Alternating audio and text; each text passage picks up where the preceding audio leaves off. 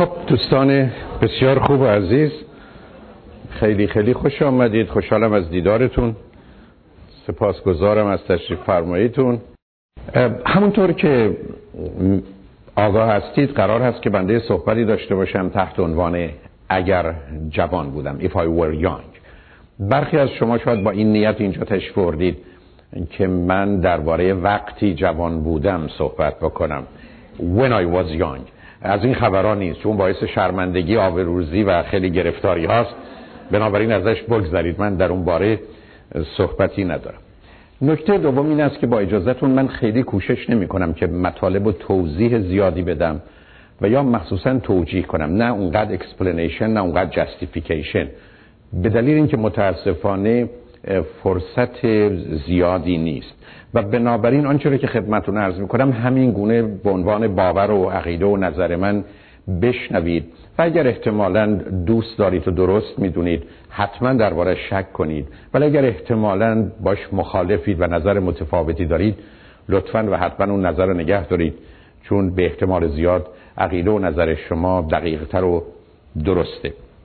به همین جهت است که کوششی در جهت این نداشته باشید که بنده آنچه که خدمتتون عرض می‌کنم اثباتش کنم، برای که برخی از اوقات بیان این مطالب بسیار مفصل و طولانی خواهد بود.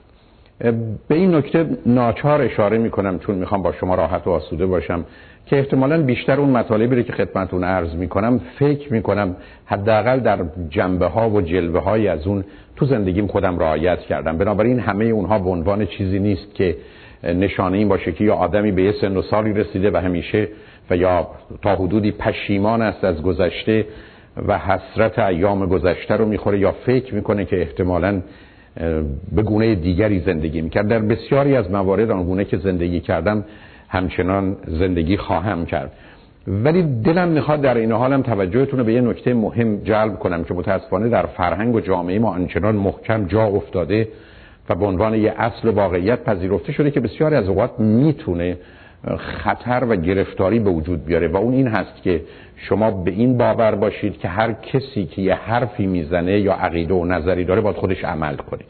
یعنی میدونید در فرهنگ ما این است که عالم بی عمل مثل درخت بی ثمره، انسان وقتی که حرفی میزنه باید خودش عمل کنه، اگر حرفی میزنی و عمل نمی‌کنی تو چنین و چنان هستی. این نظریه درست بوده به دلیل اینکه در طول تاریخ مردم نمیدانستند و مردم راهی برای اثبات و رد موضوعها و مطالب نداشتند. ما نمیدونستیم کسی که حرفی به ما میزنه حرفش درسته یا غلطه، حرفش خوبه یا بده، و بنابراین چون هیچ خبری نداشتیم درست مثل کسی که به ما میگفت اگر این دارو رو مصرف کنی حتما نجات پیدا میکنی، اگر نه مثلا میمیری. خب حرف ما این بود که لطفاً خودت بخور ببینیم آیا درسته یا نه، و به همین جهت است که حتی میدونید برخی از پادشاهان یه پیشمردانی داشتن که وقتی براشون غذا می آوردن میگفتن اول اونا بخورن، اگر نمی‌مردن و خاطرشون آسوده میشد که درش زهر و سمی نیست اون وقت بود که می‌خوردن. حتی شما می‌دونید علتی که ما به هم دست میدیم، در گذشته مردم وقتی به هم می‌رسیدن برای که نشون بدن خنجری چیزی در دستشون نیست که دیگری رو بکشن، دستا رو به هم می‌مالیدن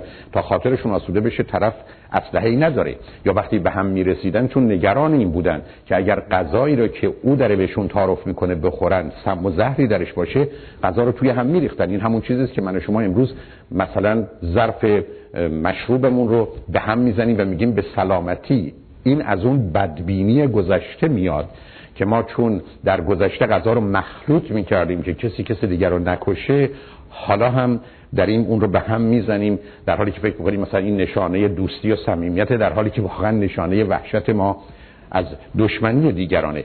علت اینه که خدمتتون عرض میکنم میخوام بهتون بگم که ما در کجا زندگی میکردیم، یعنی در طول تاریخ چه شرایط و وضعیتی داشتیم و بنابراین کسی که حرفی میزد باید عملا میکرد. این موضوع هنوز درسته وقتی که شما میرسید به بچه‌ها، برای که بچه‌ها پدر و مادر برایشون الگوان و مدل، و بنابراین پدر و مادر به جای اینکه حرف بزنن در بیشتر موارد مهم این است که رفتارشون چه بوده و چگونه عمل میکنن. اما وقتی میرسید به آدمای بزرگسال چنین نیست. شما اگر رفتید پروی دکتر قلبتون و به شما گفت که تو مشروب نمیخوری، سیگارم نمیکشی، چربی هم نمیخوری، ورزش هم میکنی، شبم به موقع میخوابی، عصبانی هم نمیشی، و الا میمیری، برای که وضع تو اینقدر بده که اگر اینا رعایت نکنی تو خواهی مرد.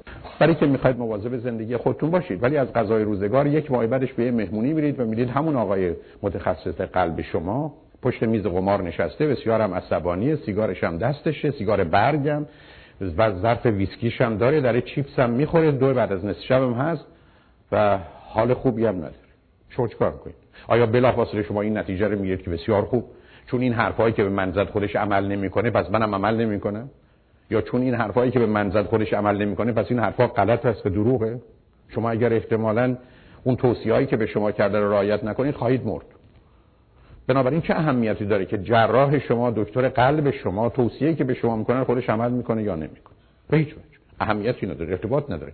بنابراین این بازی، این که اگر یه کسی حرفی میزنه باید خودش عمل کنه رو بگذارید کنار. اگر یه حرفی کسی میزنه درسته بپذیرید، غلطه نپذیرید.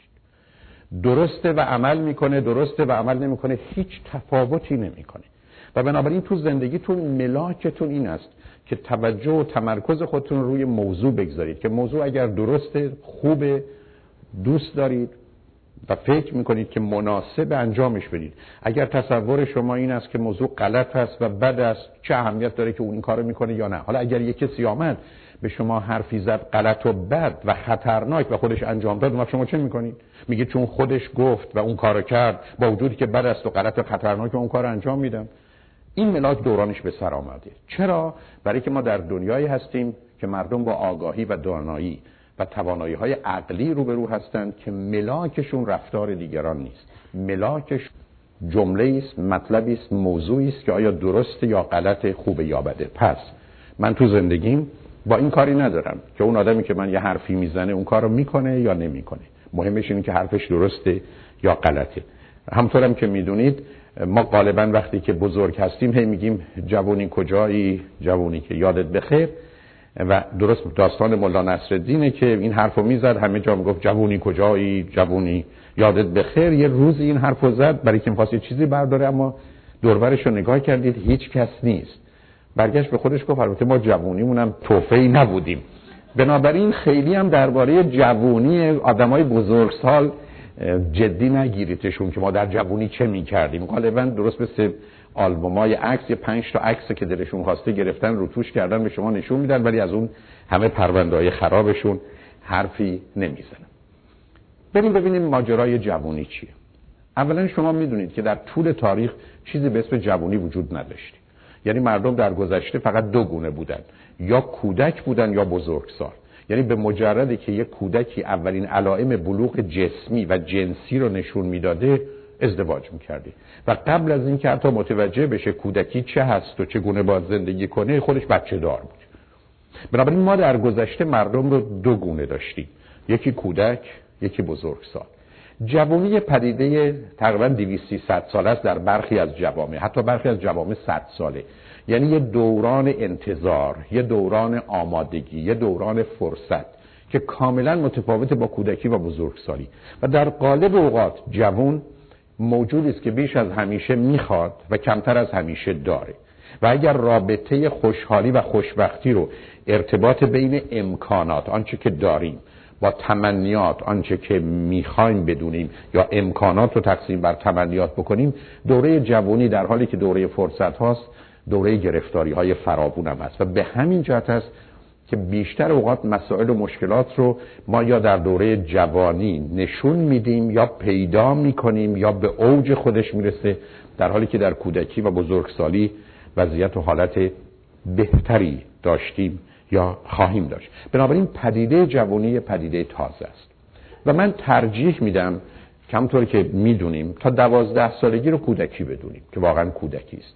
بین 12 تا 18 سالگی واقعا دوره نوجوانی است، یعنی ادلسنس، در حالی که بین 18 تا 39 در دنیای امروز جوانی است. یعنی میره 18 تا 24، 24 میره تا 30 و 30 میره تا 39. بنابراین قالب مطالعات وقتی بحث جوانی میکنن سه دوره جوانی رو دارن، 18 تا 24، 24 تا 30 و 30 تا 39.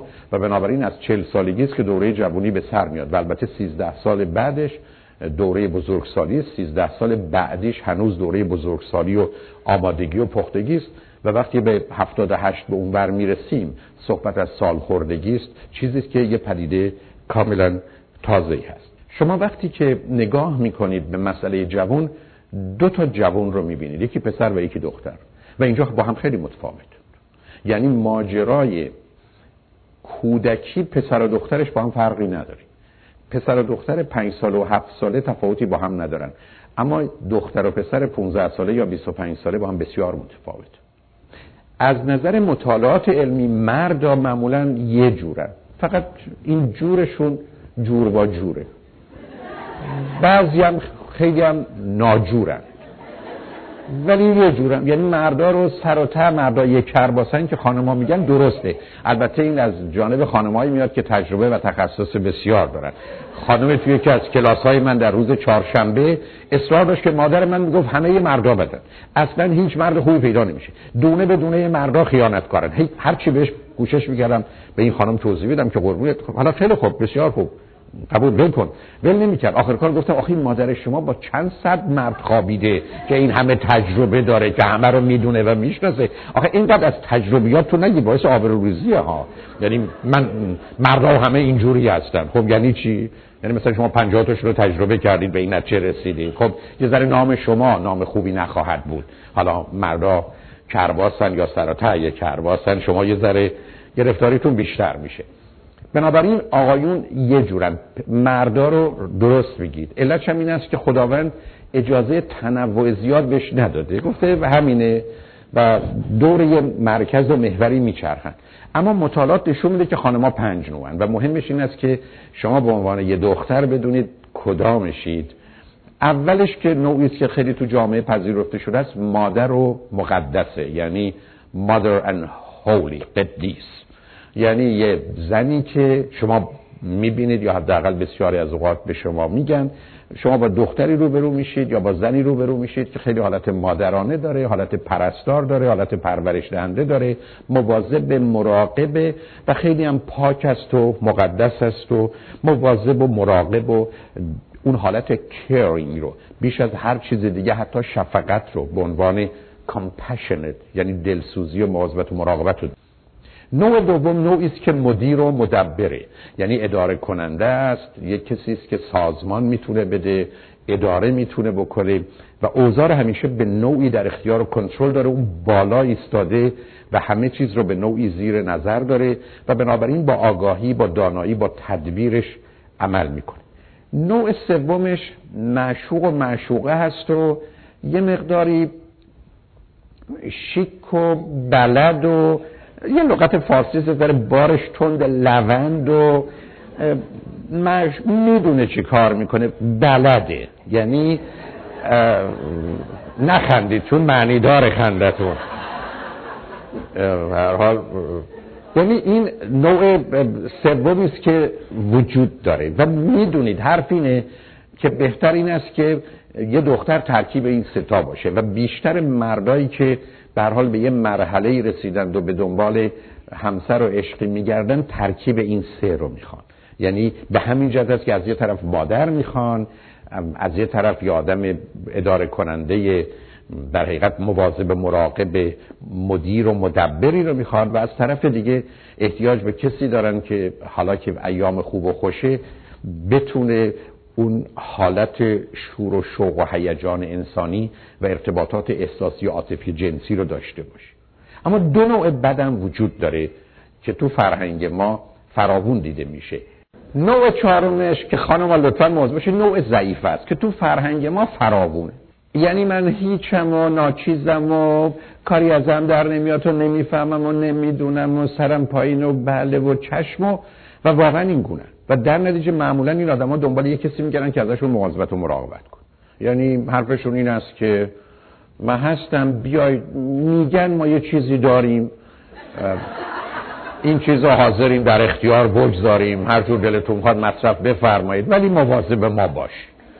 ولی هیچ چیز دیگه همینیم دیگه، ضعیفه. یعنی واقعا این لغت خیلی لغت درستیه. درست عکسش اون زخیمه و کلفته است. یعنی درست در مقابلش یه گردن کلفتی که طرفدار زن نیستا، چون اینا معمولا جزء انجمن فرض کنید فمینیستا در میان، طرفدار آزادی و برابری زنن. نه، اینا ضد مردن، اینا دشمن مردن، اینا منتظر هستن یه مردی رو بگیرن مچاله کنن یا لقمش کنن یا یه فشارش بدن و حسابش رو برسن، و بنابراین به دو صورت هم خودشو نشون میده. یکی به صورت متمدنش که دنبال یه همسری میگردن که معمولا همسرشون به زودی میشه جزء گروپ زیزی، یعنی زن ذلیل، و بنابراین در اختیار و کنترلشونه، یا تبدیل میشن به یک کسی که دمار از روزگار این در میاره، پولا اینو میگیره میره سراغ اون، بعد پولا اون میگیره میره سراغ اون، بعد زندگی رو برمی‌زنه زندگی اون برمی‌زنه. تخصصش هم اینه که بره سراغ کسانی که فکر میکنه زندگی خوبی دارن ولی زنه نمیدونه باید با این مرد چیکار کنه، بدنش دست من درستش میکنم. و اینا رو شما به عنوان شکارچی میبینید که موج میزنن و در به در دنبال یه مرد زخمی افتاده است، مثل شیری میمونه که حوصله شکار نداره اما دنبال یه آهوی زخمی میگرده و بنابراین معمولا هم پیدا میکنن. خب این دو نوع آخر، این زخیمه و ضعیفه، گرفتاری است. امیدوارم نباشید و حتما هم نیستید، ولی اون سه تا مورد مهمش این است که ترکیب رو داشته باشید. بنابراین یه مقداری جهته رو مشخص کنید. اگر نوع ضعیفه اید بیاد بیرون، دورانش به سر اومد. اگر نوع زخیمه اید، برید خودتون درست کنید آسیبی که شما معمولا از پدر و یا برادر یا مرد تو زندگیتون خوردید و یا نارضایتی که از دختر بودنتون و یا پیام‌های بد و منفی که درباره بد بودن زن در محیط اجتماعی گرفتید شما رو به اینجا رسونده، و الا دلیلی نداشت که اینجا باشید و این رو باید حتما حل کنید. اگر شما در ایران تشریف داشته باشید یا اونجا زندگی کنید یا تو امریکا، کاملا موضوع متفاوته. یعنی من و شما اگر جوان بودم یا شمایی که جوانید، مهم نیست که کجا زندگی میکنید، برای اینکه انسان یه درختی است که با توجه به آب و هوایی که درش رشد میکنه قرار خودش رو پیدا کنه یا مناسب اون آب و هوا باشه. اگر احتمالاً شما یه ویژگی ها و مشخصات و انتظارات و هدف ها و برنامه ها و آرزوهایی دارید که با محیط ایران سازگارتره، خب بهتره برید ایران. و اگر کسی هستید که با شرایط و وضعیت امریکا سازگارتره، جای شما اینجاست. اما اینکه شما بخواید در امریکا ایران رو بیارید یا برید ایران امریکایی زندگی کنید، این شدنی نیست. این از اون ترکیبای عجیب و غریبی است که خیلی‌ها فکر می‌کنن از عهده‌اش برمیان ولی آخر کار متوجه میشن که بازندن. بنابراین یه انتخابی در جهت اینکه کجا می‌خواید باشید رو باید بکنید و ضمناً هر جا که بودید ناچار باید اون نقش رو، اون رولی رو ایفا کنید و بازی کنید که مناسب اون مسئله است. و این معناش بازی و حقه بازی نیستا، چون این ماجرای نقش و رول رو دارم می‌خواد توضیح بدم. من وقتی پشت فرمونم راننده‌ام، بنابراین اگر پلیس منو نگه داره، صحبت از این که من الان کنفرانس دارم نمیتونم بکنم یا از این که پدرم یا مادرم نمیتونم بکنم. تکلیف مشخصه. شما اگر رفتید تو خونه در حالی که برای بچه‌هاتون پدرید یا مادرید، اگر پدر و مادرتون اومدن دختر و پسر اونا هستید و بنابراین نقش‌های مختلف و متفاوت رو ایفا می‌کنید. چون برخی از آدم‌ها یه تصور و توهمی دارن که آدم باید همه جا یه جور باشه. نه، من قراره نقش متناسب هر جا رو انتخاب کنم، در حالی که اون کور یا هسته اصلی و اساسی شخصیتی من به مقدار زیادی قرار ثابت باشه. مهم این است که شما در چه جور خانواده‌ای متولد شدید. رابطه پدر و مادر مهمه. چگونه پدر و مادری داشتید؟ بسیار مهمه که تو این خانواده چند تا بچه بودید. شما اگر یه بچه هستید تو این خانواده بسیار متفاوتی، در حالی که اگر همین شما بودید ولی 4 تا خواهر برادر داشتید. بسیار مهمه که فرزند اولید یا فرزند دومید، فرزند آخرید. بسیار مهمه که تو خانه شما اگر دختری 4 تا پسر اونجا هستن یا اگر پسری 4 تا دختر هستن. بسیار مهمه که فاصله سنی شما چقدر هست. بسیار مهمه که پدر و مادر به ماجرای پسری و دختری و پسر بزرگ و دختر کوچک چگونه نگاه می‌کردن، چه مزایای قائل بودن، چه مسئولیت‌هایی رو به عهده شما می‌ذاشتن.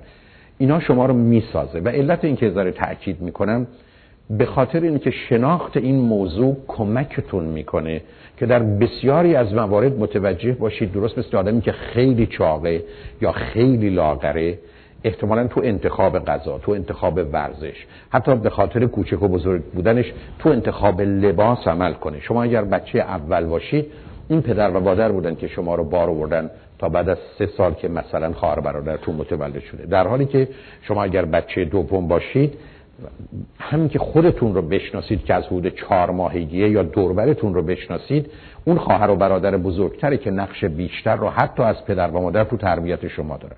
بنابراین بچه اول در 2-3 سال اول پدر و مادر تربیت میکنن، بچه دوم رو در 2-3 سال اول حتی تا 10 سال بعد این خواهر و برادرها هستن که تربیت میکنن و به همین جاست که حتما متفاوتن. بنابراین اگر شما جای بچه اول رو با دوم عوض کنید، 70-80% شما با یه موجود دیگری روبرو هستید. علت این تاکیدم این هست که مهمه که بدونید کجایید و بعدن تو ازدواج مهمه بدونید چیکار میکنید. شما اگر بچه اول هستید، کسی هم که باش میرید بیرون بچه اوله، شما باید بدونید آماده اید برای جنگ. You're headed for collision. برای اینکه این نوع نظام ذهنی در حالت عادی زمینه رو برای برخورد فراهم میکنه، در حالی که اگر احتمالاً هر دوتاتون بچه آخرید، 2 تا احتمال وجود داره: یه دفعه هر دوتاتون منتظر بشید یکی دیگه از شما مواظبت و مراقبت کنه، یا یکیتون پدر و مادر دیگری بشید، به خاطر اینکه این نقش رو به خاطر بچه آخر میتونید انتخاب کنید. و ضمن اگر بچه اولید با بچه آخر، احتمالاً هم انتخابتون هم نوع زندگیتون تا آخر عمرتون به صورت یک کسی که بزرگتره به کسی کوچکتره باقی میمونه و در نتیجه تمام روابطتون متفاوت خواهد بود. بنابراین اینکه در چگونه خانواده‌ای بودید، روابط چه بوده، پدر و مادر با شما چگونه برخورد و برداشتی داشتن، نقش بسیار مهمی توی ساختن شما یا اهمیت بسیار زیادی در فرم شخصیت شما داره و این چیزیست که باید دونستش و برخی از اوقات باید تعدیلش کرد. درست مثل آدم چاقی که باید لاغر بشه یا آدم لاغری که باید چاق بشه، من وقتی فرزند اولم باید بدونم میل من به اداره کردن، به کنترل، به مسئولیت، به نوعی رهبری، به نوعی مواظبت و مراقبت بزرگسالانه از دیگران وجود داره.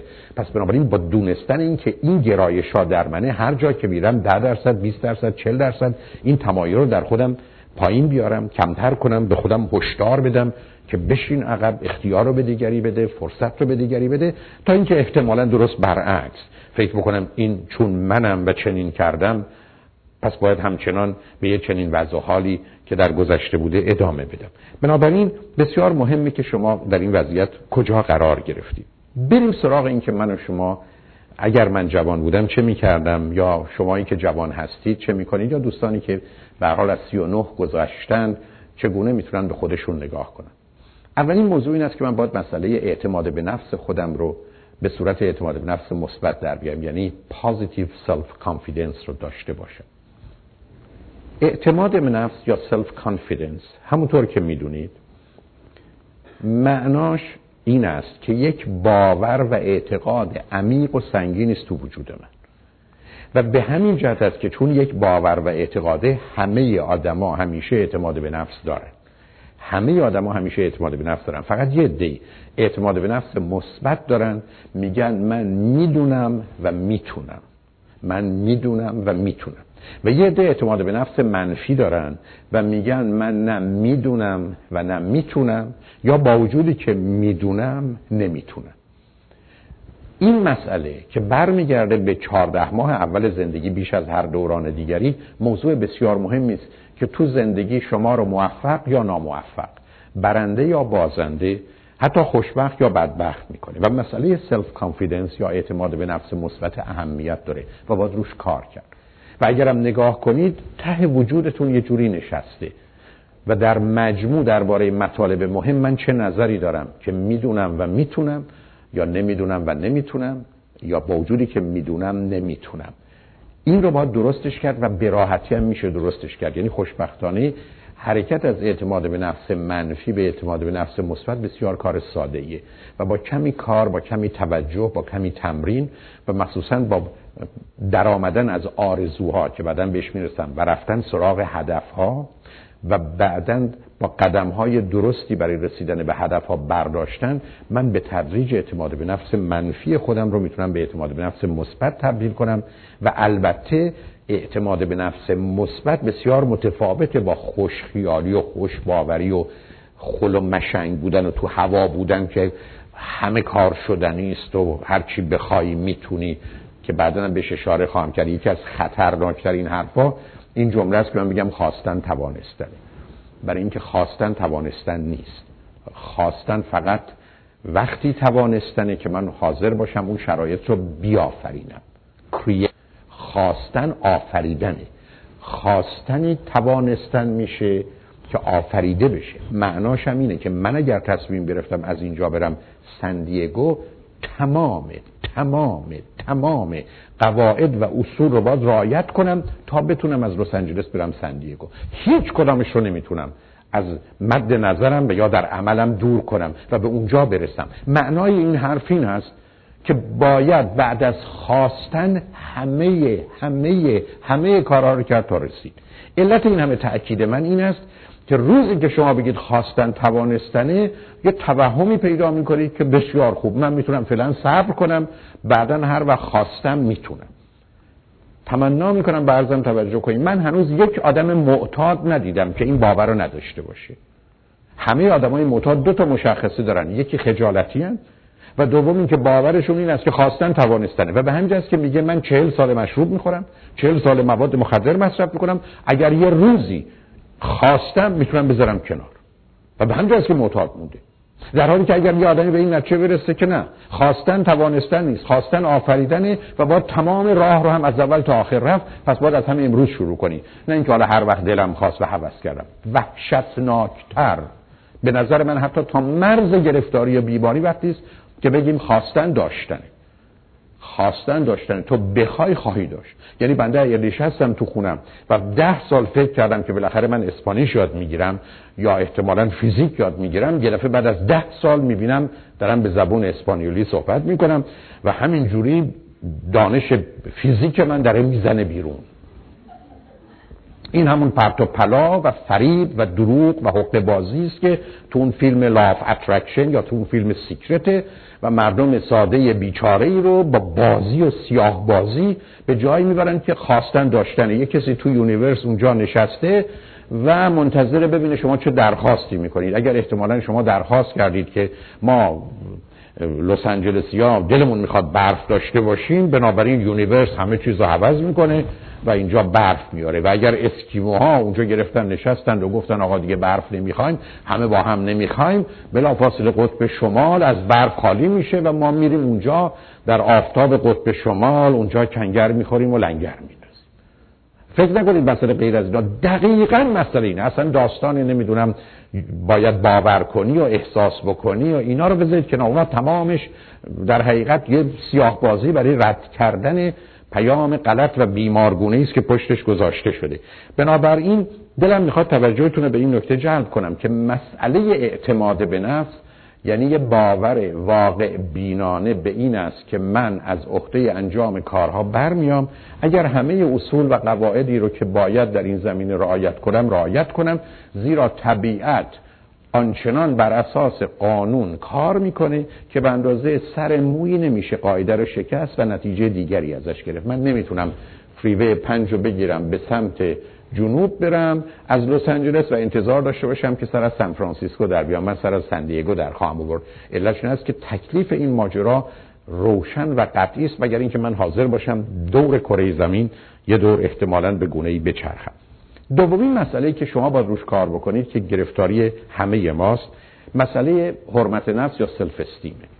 سلف استیم چند تا معنا داره که مهم هست بهش توجه کنیم. اولین معنای سلف استیم این است که منم و تو، یعنی با خودش لغت من رو داره، نفس رو داره، حرمت نفس من، خود من. بنابراین مال جامعه و فرهنگی نیست که من و توی نداریم و فکرشون این است که یا ماییم یا باقی‌اند، این که دیگرانند، بلکه مفهوم اول حرمت نفس این است که منم و تو و پای این منم و تو میستم. همونطور که پوست من رو و بدن من رو از بدن شما جدا میکنه، آنچه که در درون پوست منه از آن منه و آنچه که در درون پوست شماست از آن شماست. معنای حرمت نفس در مفهوم اولیه و اساسیش داشتن پوست روانیه، psychological skin، یعنی تویی و من. بنابراین اگر شما ناراحتید من ناراحت نمیشم. من اون زمانی ناراحت میشم که اجازه به خودم بدم ناراحت بشم. در حالی که وقتی شما این پوست رو ندارید و همه تو هم گره خوردن، ناراحتی شما ناراحتی منه. ما اگر توی خانه‌ای هستیم که 7 نفریم و هر روز هفته یکمون ناراحتیم، تو 7 روز هفته هر هفته‌مون ناراحتیم و دل اونم بهش خوش میتونه باشه و بهش هم معمولا افتخار میکنیم که هیچ افتخاری نداره، برای که ما قراره دوا و دکتر هم دیگه باشیم، ما قرار نیست همدرد هم باشیم، ما از طریق همدردی به هیچ جا نمیرسیم، ما فقط از پا در میایم. شما ناراحتید من ناراحت بشم، بعد یکی دیگه پسر من به خاطر من ناراحت بشه، برادرش به خاطر اون ناراحت بشه، دوستش به خاطر اون ناراحت بشه، ناراحتی شما ادامه پیدا میکنه به همه بشریت. در حالی که ما درست برعکس، وقتی کسی دردی داره ما قراره دوا و دکترش باشیم اگر میتونیم، اگر نمیریم دنبال کار و زندگیمون، دلیل نداره حتی اونجا بمونیم و منتظر باشیم. پس بنابراین مفهوم اول حرمت رفت رسیدن به اینجاست. اینو خدمتتون به این دلیل عرض میکنم که بعداً هم باهاش کار دارم که بیخودی فکر نکنید که شما به عنوان جوون عیب و ایرادی دارید که وقتی برادرتون یا خواهرتون یا پدرتون یا مادرتون ناراحته شما قش میکنید و از پا در نمیاد، تو خونه نمیاد. فکر نکنید بی احساسید، بی عاطفه‌اید، ابدا، به هیچ وجه.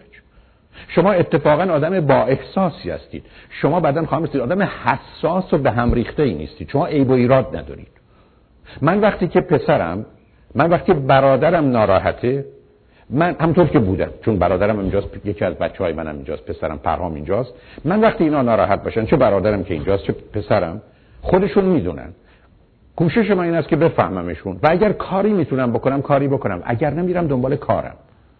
من قرار نیست اونجا بمونم، من قرار نیست با این فرض باشم که چون تو ناراحتی منم اینجا میستم ناراحت میمونم. این مشکلی رو برای هیچ کس حل نمیکنه. ما قرار از مرگ هم از درد هم خبر بشیم، یعنی ما قرار از این درد مشترکمون با خبر بشیم و بعد از خبر شدن به عنوان دوا و دکتر عمل کنیم، نه به عنوان همدرد. در حالی که بدونید در فرهنگ ما اصلا قرار این نیست که من برای شما کاری بکنم، من قراره مثل شما قصه بخورم. برخی از اوقات اینقدر قصه میخورم که شما دلتون برای من میسوزه، میگید نه حالا اینقدر ناراحت نشو، من اینقدر خودم ناراحت نیستم. یعنی دوستتون میاد میگه مثلا بچه من درس نمیخونه، شما میزنید زیر گریه، میگه نه با اینقدر بد نیست، حالا داره میخونه. یا مثلا شما میگید شوهرم زنم داره از من جدا میشه، اون میزنه زیر گریه، شما بعد میگید نه با من خوشحالم، من خودم ترتیب این کارو غیر مستقیم داده بودم که اون فکر کنه باید جدا بشه. بنابراین علتی که من خدمتتون عرض میکنم، چون بسیاری از اوقات شما جوونا رو متهم میکنن که احساس ندارید، عاطفه ندارید. اصلا بدونید فرض بر اینه که اگر مثلا پدر مادر شما ناراحتن، شما باید ناراحت بشید. مثلا مهمونی نرید. الان که اومدید اینجا برخلاف برید دیگه، خوش باشید و ظاهرا میخواید برید چیزی یاد بگیرید، ولی میخواید برید هرکره است. بله آخه یه هتلی دم دریا، ای میخوان درس بخونن، میجا میتمرگید توی زیر زمین درس میخونید. تو هتل و کنار دریا و بالاخره اینقدر شیک و پیک کردی و این همه از دیروز تو به خودت رسیدی و به دوستت اینو گفتی و رفتی اون لباسو خریدی و سه روز رژیم گرفتی زره لاغر بشه که این تنت بره. و حالا این چه ارتباطی داره به مسئله چیز یاد گرفتن؟ برید خوش باشید، یه روزم میاد میبینید ما مردیم، بعدم دارید خاکمون میکنید، راحت میشیم. خب البته بعدش قصه میخورید، ناراحت میشید که چرا به ما نرسیدید، ولی خب دیر شده. ولی حالا پیشنهاد من این است که شما همین کارا رو بکنید، ما ببینیم ناراحت میشیم یا نه. ببینید بازیه مثل گیم که تو فرهنگ ماست، به خاطر اینکه سلف استیم نیست، همه تو هم فرو رفتیم. یعنی دل شما اونجاست. من میگم که مادر شما از ایران یه تلفن میکنه، حالا شما اینجا به هم میزنید. چرا؟ برای که دل شما اونجاست، یه فشاری میده، کار شما اینجا تمومه.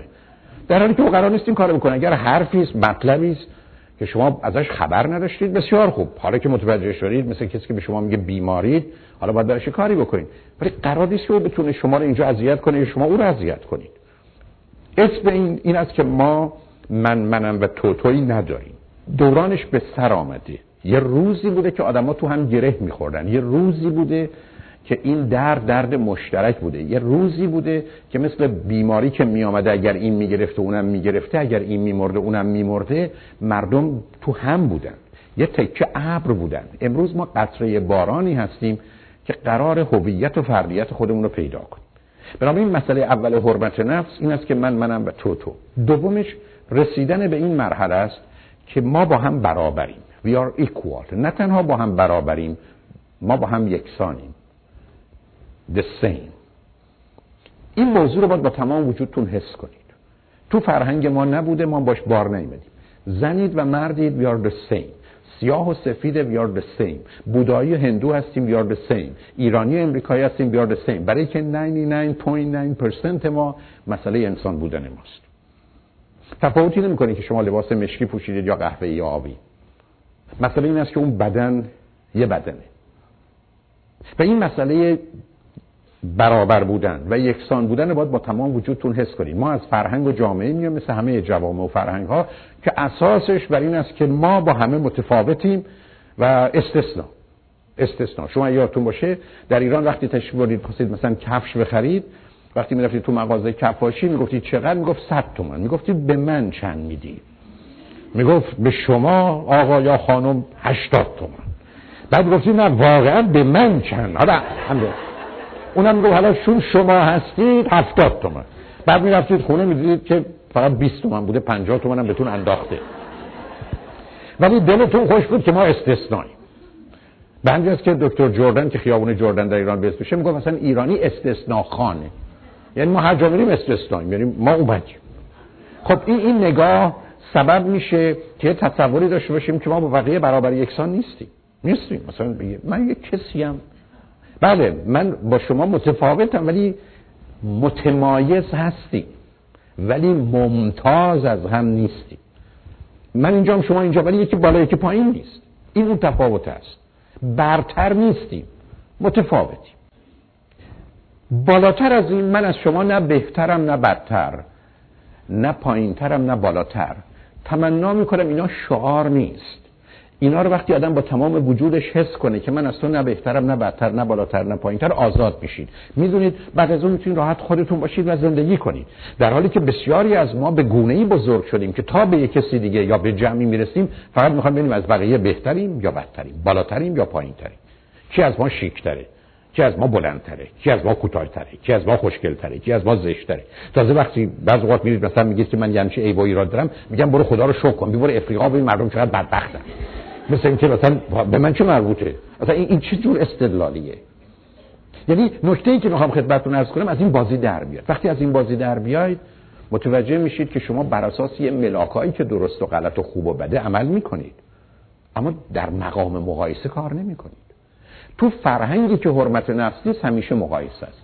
ببین خواهرت چیکار کرد؟ ببین خواهرت نصف توئه، پلوشو خورد، تو نگاه کن. ببین دختر خاله‌ت چه پیانویی میزنه؟ ببین آقا اینا 5 سال اومدن خونه خریدن، ما 15 سال اینجاییم خونه نداریم، خاک تو سر. یعنی ملاک مقایسه است. مثل اینکه ما اومدیم تو این دنیا مسابقه بدیم. چون آدمی که حرمت نفس نداره دائما به فکر اینه کی بالاتره، کی پایینتره، کی کوچیکتره، کی بزرگتره.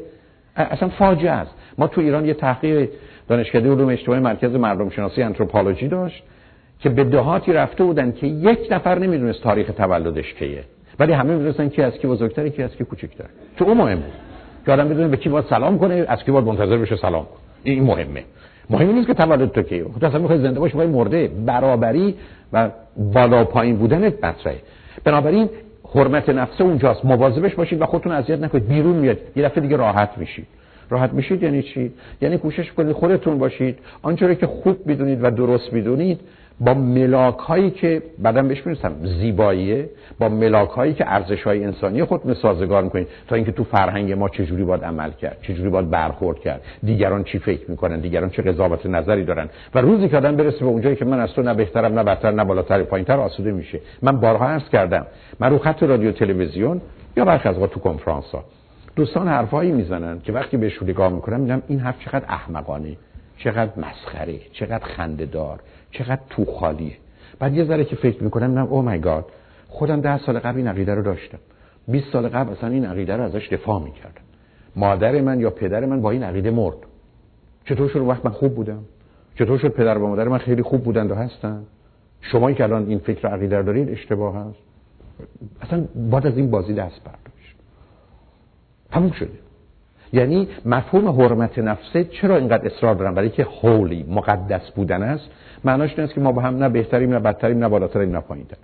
روزی که شما حرمت نفس دارید دو چیز رو دارید و این دو چیز بسیار مهمه. یکی این که خودتون رو خوب میدونید. روزی که خودتون رو خوب دونستید دو تا خاصیت دارید. یکی این که کار خوب میکنید، در حالی که آدم روزی که خودشو بد بدونه کار بد میکنه. یه تصور و توهم غلطی در طول تاریخ تو همه جوامع بوده که اگر ما به کسی بگیم تو بدی، میره کار خوب میکنه.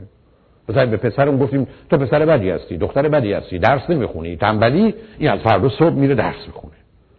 هیچ مطالعه، هیچ دلیل علمی اصلا در این زمینه درست در جهت عکسشه.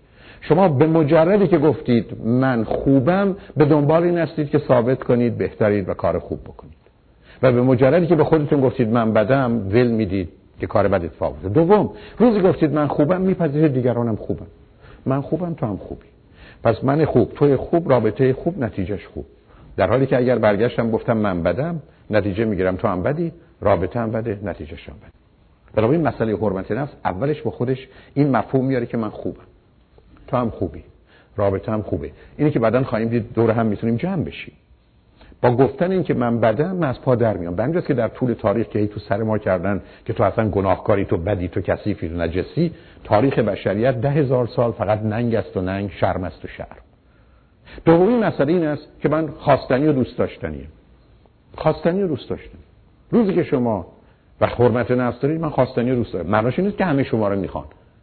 حالا برفرض که همه شما رو بخوان، شما چه خاکی میتونید سر خودتون بکنید؟ ماجرای خواستنی و دوست داشتنی معنیش نیست که همه شما رو دوست دارن. چون این چیزی در فرهنگ ماست که تو وقتی دوست داشتنی هستی که همه تو رو دوست داشته باشه. وات؟ من وقتی دوست داشتنی هستم که یک نفر منو دوست داشته باشه. بلکه اون یه نفر کافیه. ما تو دنیایی هستیم که یه نفر قرار ما رو دوست داشته باشه، 5 تا هم دوست ما باشن. روزی که یک نفر ما رو دوست داره و 5 نفرم دوست ما هستن، تو 6 میلیارد مردم دنیا کار ما درست. ما احتیاج نداریم همه ما رو دوست داشته باشن، چون روزی که شما کوشش میکنید دیگران شما رو دوست داشته باشن، تقریبا همیشه علتش این است که شما خودتون رو خوب و دوست داشتنی نمیدونید. فقط آدمی میاد وارد محیطی میشه و میخواد یه کاری بکنه که مردم دوستش داشته باشن که خودش رو خوب و دوست داشتنی نمیدونه. بذارید همینجا راحتتون کنم. بیش از نیمی از مردم دنیا تنها و فقط کوششی که در ارتباطشون با بقیه مردم میکنن این است که به بقیه ثابت کنن من خوبم و دوست داشتنی، و لطفاً منو خوب بدونید و دوست داشتنی. تمام این کوششی که تو سلام علیک، تو احوالپرسی، تو تعارف، تو دعوت، تو مواظبت، تو مراقبت، هر چی بخواید اسمشو بذارید. و اشکال کار اینه که چون من خودم رو خوب نمیدونم، مهم نیست دیگران راجع به من چی فکر میکنن، و چون من خودم رو دوست داشتنی نمیدونم، مهم نیست که شما چه میکنید. تازه اگر شما اومدید من گفتید من تو رو دوست دارم، حالا تازه میگم این حقه باز رو ببین، این دروغگو رو ببین، یا این خر رو ببین که باور کرده. و به همین جاست که شما باید از 10 تا تست بگذرید تا من قبول کنم شاید شما منو کمی خوب یا دوست داشتنی میبینید، در حدی که شاید در مقام مقایسه با دیگران، چون من تو ذهنم هست، منو با دیگران ترجیح بدید و الا هیچ دیگه نیست. بنابراین علت این تأکیدی که خدمتتون دارم این است که من شما بدونیم وقتی که شما میگید من حرمت نفس و سلف استیم دارم، معناش عبارت از این است که من خودم رو خوب میدونم و دوست داشتنی، و این شما رو آزاد میکنه. یعنی وقتی به این سالن آمدید، هیچ قرار نیست ثابت کنید خوبید و هیچ قرار نیست ثابت کنید دوست داشتنی. شما قراره اینجا خوش بگذرونید و خوب و خوش باشید. چون روزی که شما خواستید به دیگران ثابت کنید من خوبم و دوست داشتنی، شما تمام زندگی خودتون اینجا به هم ریختید. همینجا شما از پا در اومدید. یعنی یه کوششی کردید مثل که برسید به هر آدمی بگید چیکار کنم، ملق بزنم، بخندم، گریه کنم، پوست سرم بزنم، لباسام در بیارم، مش بزنم به دیوار، چیکار کنم تا منو دوست داشته باشی. در همینجاست که غالب اوقات مردم شما رو همینجوری به بازی میگیرن. این کارو بکن، اون کارو بکن، چرا این کارو نکردی؟ بعد از اینکه براشون 100 تا کار کردید، با یه کاری که نکردید، خب معلومه اهمیت نمیدیم، معلومه دوست نداریم، معلومه برات مهم نیستم، معلومه برات بی ارزشم. برخی از اوقات شما 20 سال 20,000 کار برای کسی میکنید، از جمله پدر مادرها برای بچه‌ها. با یک دفعه که شما میگید نه، حرف عبارت از این است که بفرمایید. اینم نتیجه 20 سال دوستی و آشنایی. یعنی بعد از اینکه 20,000 بار گرفتم، یک بار که نگرفتم کار تمومه. 2 چیز در شما نیست اگر حرمت نفس داشته باشید. یکی اضطراب و نگرانی، انگزایتی ندارید، فوبیا ندارید، چون ریشه‌اش اونجاست. 90% مسئله سوشال فوبیا است، اضطراب و هراس اجتماعی. روزی که شما حرمت نفس دارید، اضطراب ندارید، ترس ندارید، نگرانی ندارید، دلهوره ندارید. دوم، شرم و خجالت ندارید، تاکسیک شیم. آدم خجالتی نیستید، از خودتون بدتون نمیاد، از خودتون خجالت نمیکشید، از قدتون، از وزنتون، از سنتون، از تحصیلتون، از پدرتون، از مادرتون، از رشته تحصیلیتون، از اتومبیلتون خجالت نمیکشید. من برای چی خجالت بکشم؟ من خودم رو با آنچه رو که دارم پذیرفتم. I accept it. و باشم خوشحالم، برای که این نتیجه چیزیست که من دارم. بنابراین علت این تأکیدم روی حرمت نفسیمه که شما رو به یه جایی میرسونه که بالاخره برای خودتونم ارزش و اهمیت و اعتبار قائلید، همونطور که برای دیگران اون ولیو رو، اون ایمپورتنت بودن رو و اون اعتبار رو قائلید. پس بنابراین من باید برای حرمت نفسم یه کاری بکنم، چون بیش از 80% مردم دنیا حتما مشکل جدی سلف استیم و حرمت نفس دارن و ما ایرانی‌ها اگر بیشتر نداشته باشیم حتما کمتر نیست. و شما قراره این مشکل حل کنید و الا تمام عمرتون به دنبال چیزی می‌دوید که نیست. یعنی درست مثل آدم تشنه‌ای است که به دنبال سراب میره، میراژ میره و فکر کنه داره نزدیک میشه و بیشتر و بیشتر آب می‌بینه، در حالی که فقط تشنگیش بیشتر میشه و مطلقاً از آب خبری نیست. بنابراین تأکید من بر روی مسئله سلف استیم به این دلیله که شما رو میرسونه به یه چیزی که بزرگترین نعمت جهانه، خود دوستی، self love. من خودم رو دوست دارم. حالا که خودم رو دوست دارم میتونم دیگران رو دوست داشته باشم. حالا که خودم رو دوست دارم و دیگران رو دوست دارم، زندگی دوست داشتنی میشه. اما روزی که من به self love نرسم، فقط اون ورش حالت شدید و سنگینش self hate، از خودم متنفرم. حالت خفیفش که معموله، خودناپسندیه، خودم رو نمیپسندم، با خودم راحت و راضی نیستم، از هیچیم یا از بیشتر چیزای خودم راضی نیستم. بنابراین من در مقابل مسئله خود دوستی حال دومی که پیدا میکنم خودناپسندی. اما خودناپسندی همونطور که میدونید به دو تا شکل خودش رو نشون میده، یعنی آدمی که خودش رو دوست نداره، self hatred، آدمی که خودش رو نمیپذیره، نمیپسنده، دو جور زندگی میکنه. یکی خود ناپسند، حقیر، صغیر، بدبخت، بیچاره، وامونده، خاک تو سر که میگه و عملا هم نشون میده. یعنی شما میبینید حالت ببخشید کلفت و نوکر رو داره، همه رو داره میلیسه، زیر پای همه است، تمام مدت خودش رو ناچیز میدونه، خوابش مهم نیست، غذاش مهم نیست، زندگیش مهم نیست، آیندهش مهم نیست، تو مهمی به بهانه‌های مختلف. یا درست برعکس، حالت خودخواهی به خودش میگیره، سلفش، حالت خودپسندی به خودش میگیره، ایگویستیک، حالت خودشیفتگی به خودش میگیره، نارسیسیستیک، حالت خودبزرگبینی به خودش میگیره، گراندیوس، حالت خودمدار و خودمحور پیدا میکنه، سلف سنتر. شما روزی که یه آدم خودشیفته، یه آدم خودمدار، یه آدم خودمحور، یا آدم خودخواه، یا آدم خودپسند میدونید، باید با تمام وجودتون بدونید که این آدم ته وجودش از خودش متنفره، از شما متنفره، از زندگی متنفره، ولی چاره‌ای نداشته که این چیزی به این همه تلخی و بدی رو که باید یه جوری داشته باشه با یه شکر شیرین روش رو که اسمش خودخواهی و خودپسندی و خودپرستی و خودشیفتگی است داشته باشه و ارائه بده. بنابراین موضوع بسیار مسئله مهمیه و به همین جاست که شما دلم میخواد بدونید مردم رو سه گونه میبینید، خود دوست و خود ناپسند و خودپسند. اما خودپسند همون خود ناپسندی است که رول خودپسند رو بازی میکنه. یعنی درست مانند یه دونه من و شما وقتی که آدمی هستیم خودمون دوست داریم، مثل همین هیکل و شکلی است که شما دارید، شمایی که خودتون دوست دارید، این شمایید. خود ناپسند میشه یه موش، میشه یه سوسک، اون زیرا میدوبه. ولی بعضیا چون نمیتونن اون زیر بدون، میترسن پاروشون گذاشته بشه، میرن یه پوست شیر اجاره میکنن، میرن توش یه بلنگو هم میگیرن، مثل من پشتیز در نهره میکشن، حالا شما رو میترسونه. یادم میفته به خانم آقای پلومن آمدن، خانمه از اون زخیمه ها بود که این آقا رو مچاله کرده بود و همینجوری له و لورده سر جاش تمرگینده بود، نشسته بود، یعنی به طوری که آقای همیشه باید اجازه میگرفت حرف میزد. بالاخره خانمه بعد از جلسه سوم چهارم گفت یکی از مشکلات دیگه ما مشکلات جنسی ماست، همسر من از نظر جنسی ناتوان، و شروع کردیم مقدار چیزایی بر علیه این یا علیه این آقا گفتن. آقا با یه حالتی کنوز شکل و ریختش دادم، گفت آقای دکتر این منو تبدیل کرده به یه از این سگای کوچولو، از این پاپیا، دستشان نشون میداد، از اینایی که دیدی تو خانم‌ها میذارن تو جیبشون، بعضیا تو مثلا تو کیفتون میذاری سرش بیرون اینور اونور میبری، حالا دیگه مد شده، یعنی از این سگ‌ها و کوچولوها که بی ضرر بی خطرن ولی خودشون میچرخن. میگم این منو تبدیل کرده به یه همچین چیزی. بعد شبا که میشه من میگه شیرشو بپر رو تخت. خب من هی جفت میزنم بپرم ولی میخورم به وسط تخت من بلنده تقریبا برمیگردم میافتم. خب من میگیره با خفت و خاریم برای اون بالا. خب دیگه من کاری ازم ساخته نیست دیگه، چیزی از من نگذاشته. بنابراین علت این که تأکید میکنم روی این مسئله، دلم میخواد بدونید شما چاره ای جز خود دوستی ندارید و این کار رو باید در خودتون به وجود برید.